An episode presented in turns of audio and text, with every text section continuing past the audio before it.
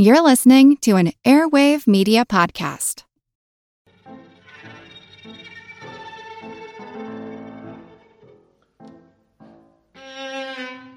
On July 22, 1962, at 9:21 a.m. Eastern Time, NASA launched the Mariner 1 space probe to great fanfare. Less than 5 minutes later, the mission was forcefully aborted. According to NASA, the booster had performed satisfactorily until an unscheduled yaw lift maneuver was detected by the range security officer. Faulty application of the guidance commands made steering impossible and were directing the spacecraft toward a crash. $80 million had been wasted, and that's in 1960s money, and the potentially historic flight came crashing to the ground. All because of a single typo in the code. My name's Moxie, and this is your Brain on Facts. When you need mealtime inspiration, it's worth shopping Kroger, where you'll find over 30,000 mouthwatering choices that excite your inner foodie. And no matter what tasty choice you make, you'll enjoy our everyday low prices, plus extra ways to save, like digital coupons worth over $600 each week. You can also save up to $1 off per gallon at the pump with fuel points. More savings and more inspiring flavors make shopping Kroger worth it every time. Kroger, fresh for everyone. Fuel restrictions apply. This week's topic was voted on by our supporters at patreon.com slash yourbrainonfacts, where for as little as $2 a month, you can get all kinds of bonus content and the ability to vote on upcoming topics. Now, a little peek behind the curtain here. Sometimes I'll have a topic idea and I think, oh, here, example A, there must be many more I don't know about. And I start by Googling example A, and I don't find any more examples. And that's kind of what happened here. But what I did do was just turn that left down the rabbit hole and followed it along to wherever it would take me. Now, in the world of grammar and writing, there are ample guidelines and rule sets in varying degrees of pedantry. Most of them don't really matter in the grand scheme of things, except for the Oxford comma or the serial comma. Now, full disclosure, the Oxford comma is the hill I will die on. And there's a dairy in Maine that probably wishes their proofreader was as picky as me. After a casual conversation turned into a million dollar lawsuit and changes to state law. A driver for the dairy company mentioned to a grocery store stockroom employee that he was working 12 to 16 hours every day. The stockroom worker said, as we seem programmed in retail to do, that hey, at least the driver's paycheck must be really good with all that overtime. For those in other parts of the world who may be unfamiliar, that is supposed to mean for every hour you work after 40 hours in a week, you get 50% more pay. Nope, said the driver. He didn't get overtime. That's illegal, said the store employee. They can't do that. The law in question stated that workers don't get overtime if they are those involved in, quote, the canning, comma, processing, comma, preserving, comma, freezing, comma, drying, comma, I'm regretting saying these commas now, marketing, comma, storing, comma, packing for shipment or distribution of perishable foods. Milk is perishable, so that means the drivers don't qualify for overtime. Or do they? Cue the lawyers and your disappointed high school English teacher. While it's not a given, an Oxford comma can change the meaning of a sentence. I realize now I didn't uh, define the Oxford comma very well. There are a number of style guides in the world that people rely on as rule books for professional or formal writing. The Oxford comma has been attributed to Horace Hart, printer and controller of the Oxford University Press from 1893 to 1915, who wrote Hart's Rules for Compositors and Readers in 1905 as a style guide for the employees working at the press. The Oxford comma is meant to come after the second to last item in a series or list, and it can determine really how many items there are. For example, the magazine headline, Rachael Ray enjoys cooking her family and her dogs. If I read it straight through without the pause like that, she sounds like a GD psychopath. But if I take half breaths where the commas indicate, Rachael Ray enjoys cooking, her family, and her dogs, including the all important pause before the and, you get the right idea about her hobbies. Much nicer, much more marketable. The question was that without the comma, packing for shipment or distribution of perishable foods did not mean the same as packing for shipment, comma, or distribution of perishable foods. Did the law mean packing for shipping or distribution, or packing for shipment or distribution? Without the comma, the lawyers said, the distribution part of the activity was part of shipment. Around $10 million in unpaid overtime hinged on that tiny speck of ink or pixels. The state of Maine has a publication, the Maine Legislative Drafting Manual, in which the use of a serial comma or Oxford comma is frowned upon. More's the pity for the dairy. After court battles and rulings and appeals, the dairy company finally settled. The five named plaintiff drivers each received $50,000, and others in the class action were awarded overtime pay for over 50 months of work. The law was rewritten using semicolons instead of commas to remove the ambiguity. And that's not what a semicolon is supposed to be for, but they want to be really, really sure. The canning, semicolon, processing, semicolon, and on and on and on, packing for shipment, semicolon, or distribution of perishable foods. This wasn't the first time, nor would it be the last time a comma was at the heart of a legal dispute. In Canada in 2007, two communications companies went to court over what has become known as the Million Dollar Comma case.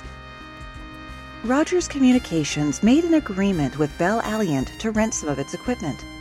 After a couple of years, Bell Aliant realized they had made a really bad deal. They believed they should be getting at least a million dollars more out of the arrangement.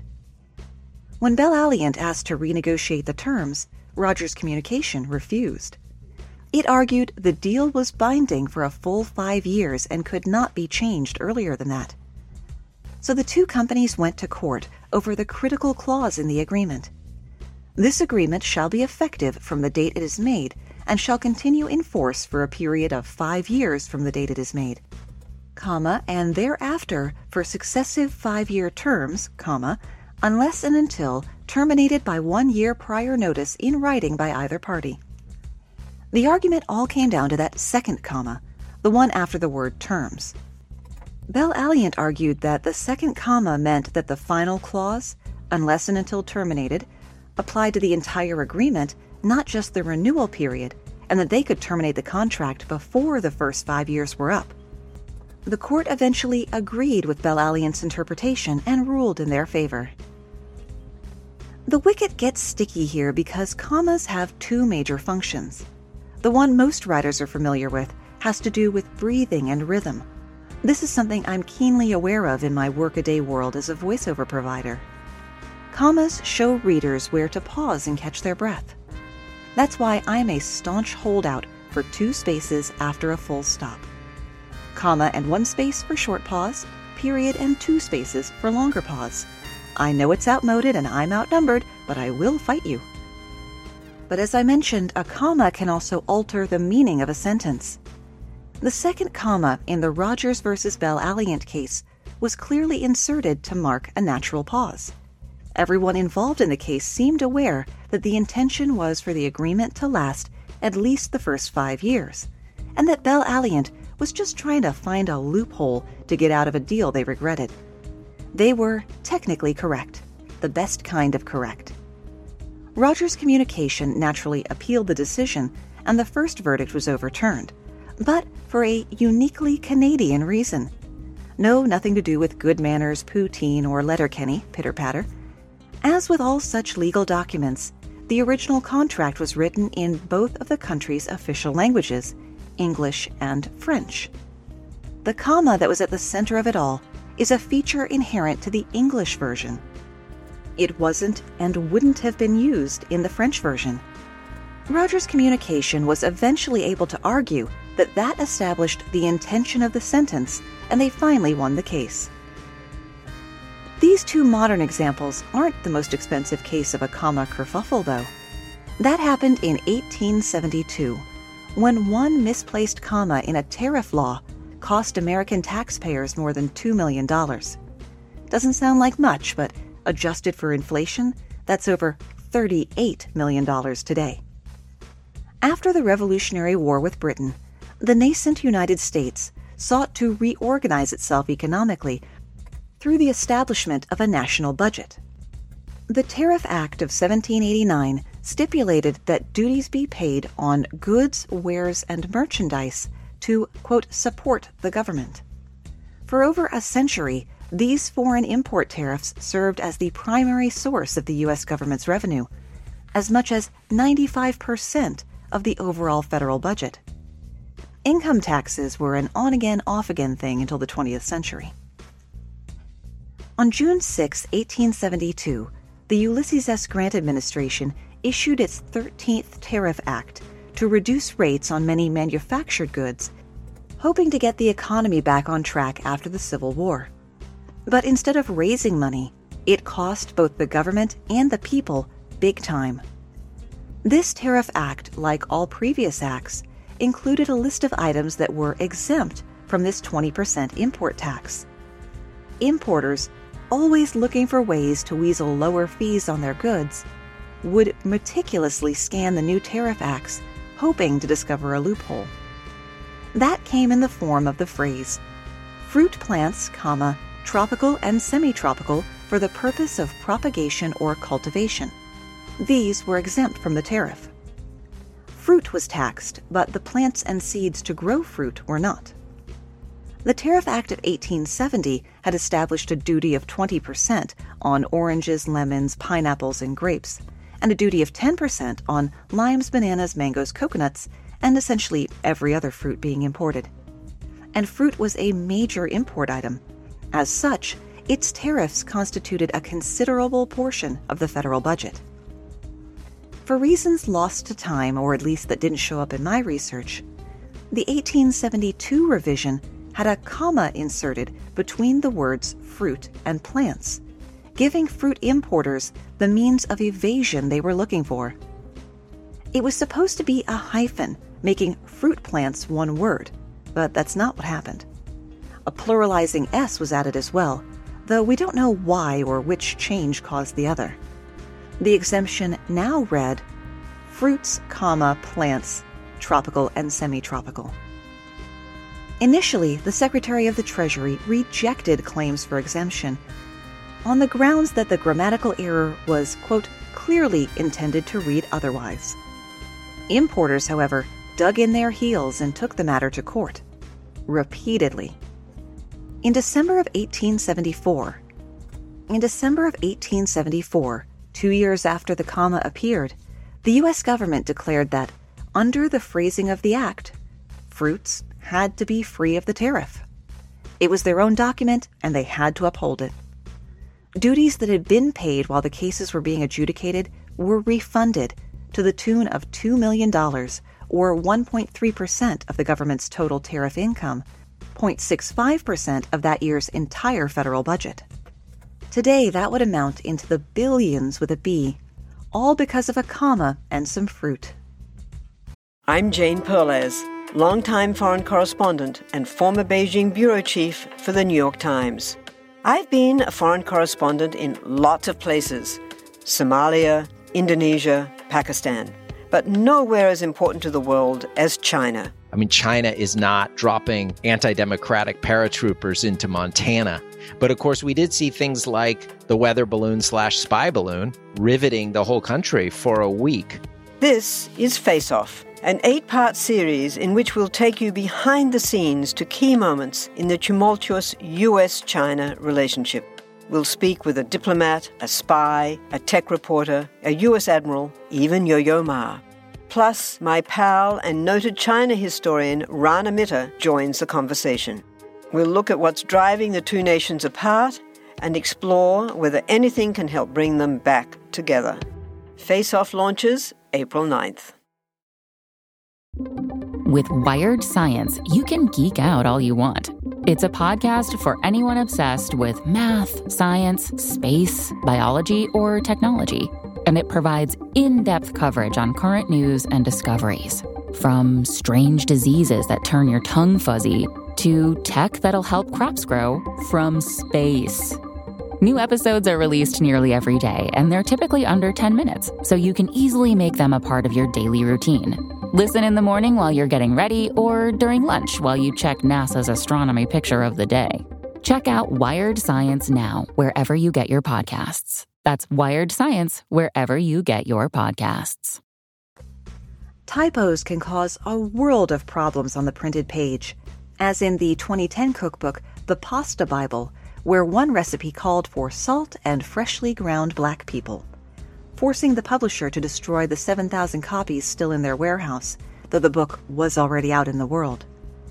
Speaking of Bibles, when a book is printed as often and in as many versions and translations as the Christian Bible, there are bound to be some slip ups, snafus, solecisms, and stumbles. The best known example is probably the Wicked Bible, also called the Sinner's Bible or the Adulterous Bible. In 1631, King James I ordered 1,000 Bibles from an English printer named Robert Barker. It was only after the Bibles were delivered did anyone notice a small but significant mistake. The word not had been left out of the seventh commandment so that it now read, Thou shalt commit adultery. Don't mind if I do. King Charles was not amused and ordered the Bibles recalled and destroyed, took away Barker's license to print Bibles, and fined him 300 pounds, which is harder to translate to modern money, but was more than enough to put him out of business. Not everyone who had a Wicked Bible gave theirs up, though, and there are still dozens of copies we know of today. Most are in museum collections, with one in Australia and the rest split between the US and Britain. You can sometimes, though, catch a private collector selling theirs. They usually go for between 50 and $100,000, which to me seems kinda low. But then again, almost no one bid on Mark David Chapman's notebook that he got John Lennon to autograph before he killed John Lennon. So I guess you never really know how an auction's gonna go. Other notorious Bible printing mistakes include the Fool Bible, whose printer was fined 3,000 pounds for accidentally leaving the word not out of Psalm 14 and printing instead, The fool hath said in his heart, There is a God. The Judas Bible from 1608, where some of Jesus' dialogue is attributed to Judas. The Sin On Bible from 1716, where John 8:11 is printed as Go and sin on more.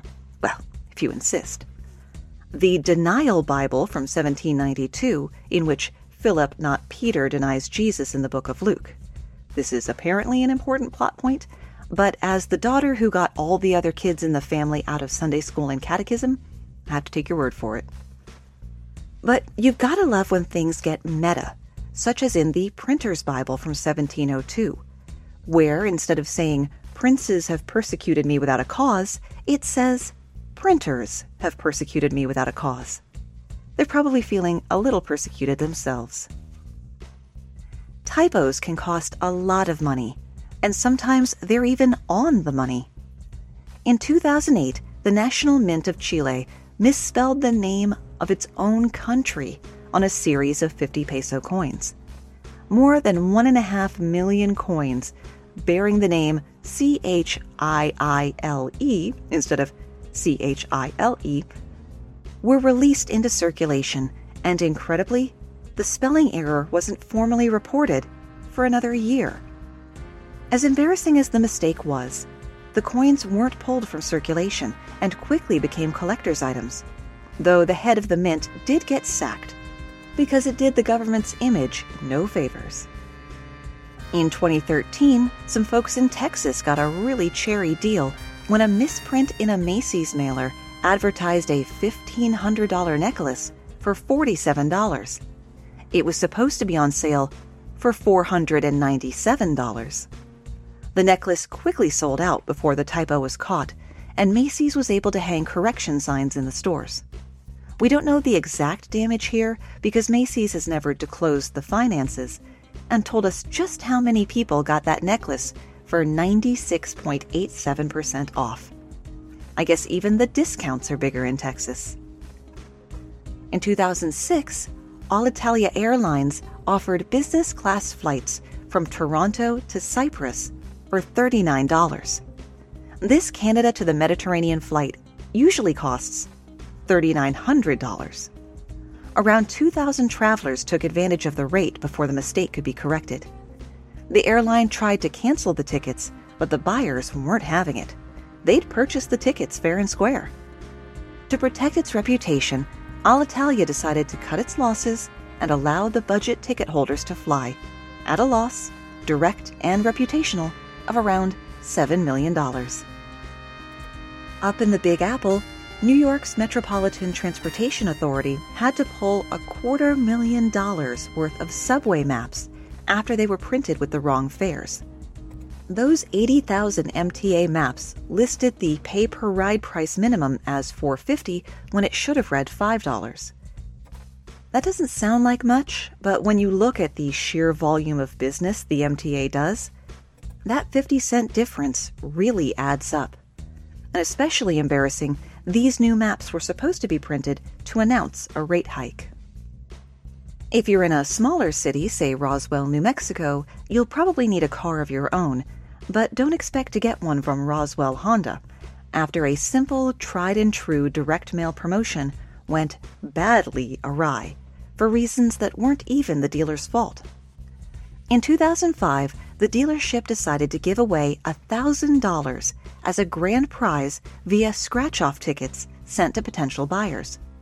However, the marketing company they hired printed off 50,000 tickets, all of them $1,000 grand prize winners, an error that somehow no one noticed. 20,000 tickets ended up being sent out, meaning they had 20,000 disappointed potential customers on their hands and major damage to their reputation after the story hit the news, first locally, then nationally. Since the dealership didn't have $2 million lying around to pay out, they decided to give everyone a $5 Walmart gift card consolation prize instead. Back in the 80s, when Yellow Pages were the only place people could turn to find goods and services, Gloria Quinnen, owner of California's Banner Travel Agency, learned firsthand what happens when someone hits a wrong key and nobody notices. Banner Travel specialized in exotic travel. The Pacific Bell Phone Company printed it as erotic travel instead. We offer exotic travel, like tours up the Amazon, but nothing erotic, said Quinnen in a press release.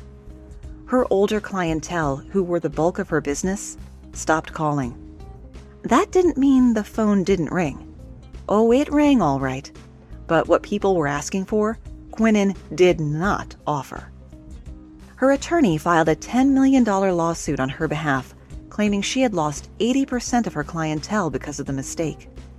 Normally, typo based lawsuits fail, but Quinnen eventually won her lawsuit based on the mental anguish the typo had caused. No company is invulnerable to typos, even if they've been around for generations. Such is the sad tale of Taylor & Sons, a 124-year-old family-owned engineering business in Britain that was killed by an extra S, which cost 250 employees their jobs. In 2015, officials at Companies House in Cardiff, the UK's Registrar of Companies, announced that the company Taylor & Son singular, was failing. Someone added an S and announced the liquidation of Taylor and Sons plural instead. Although the mistake was quickly corrected within a few days, the hit to Taylor and Sons' reputation proved fatal. To make matters worse, the company's managing director was on vacation at the time, causing clients and creditors to believe he'd fled the country as the company collapsed.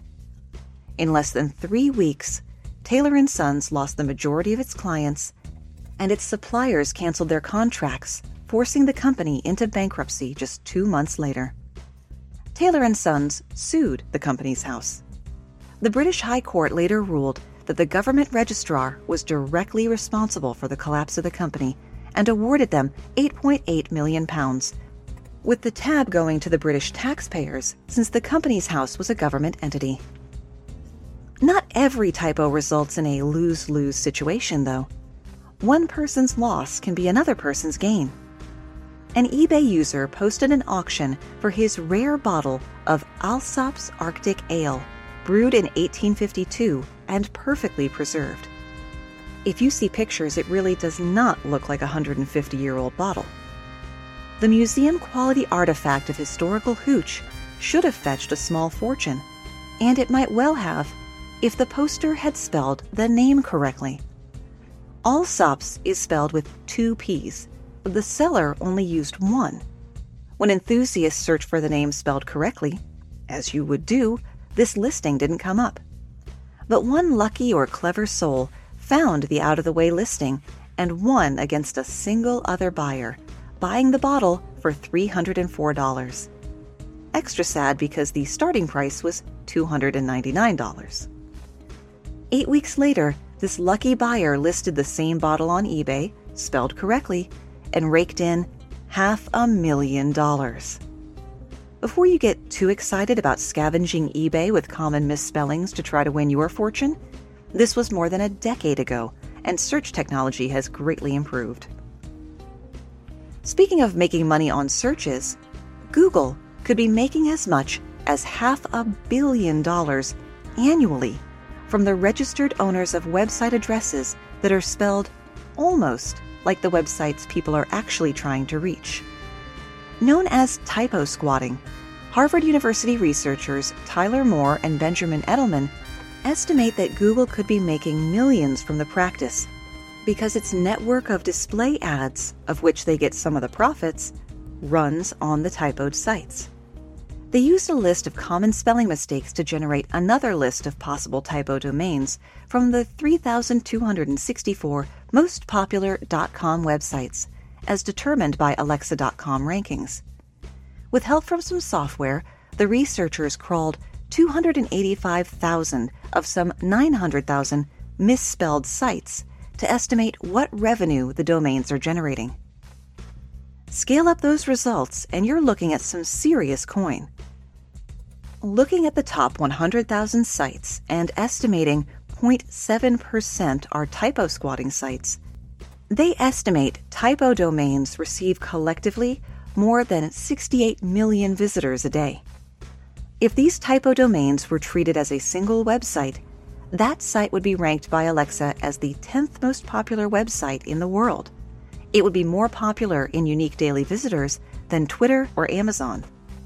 The researchers estimate that almost 60% of those sites have ads supplied by Google. With some quick back of the envelope math, that amounts to $497 million a year in ad revenue. It's Google's policy to remove ads from these misspelled domains if the owner of the original site complains. But the article I read didn't reference how often that actually happens. And that's where we run out of ideas, at least for today. Multiple theories have emerged surrounding the failure of Mariner 1, largely stemming from a bevy of reports produced in the aftermath, some official, some pretty speculative. But the most commonly cited explanation, directly from Mariner 1's post flight review board, is that a lone, quote, dropped hyphen or overbar in the computer code was all it took to remind them of the subtle distinction between landing and impact. In his 1968 nonfiction book, The Promise of Space, Arthur C. Clarke memorialized the typo as the most expensive hyphen in history, and it may well be. We'll save the $120 million lost on a failure to do metric conversions for another day. Remember, you can always find the source links and the script for the show at yourbrainonfacts.com. Thanks for spending part of your day with me, and stay safe.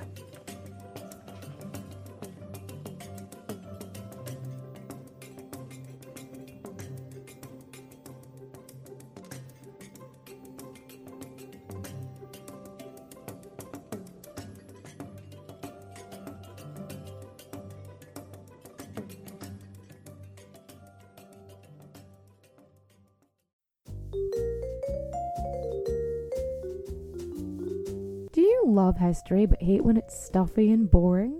Well, look no further and join me, Katie Charlwood, your friendly neighbourhood social scientist and reader of books, as I delve into unsolved historical mysteries, murders by gaslight, and of course, women who have been misrepresented through all time. On Who Did What Now, the history podcast that's not your history class. Listen wherever you get your podcasts.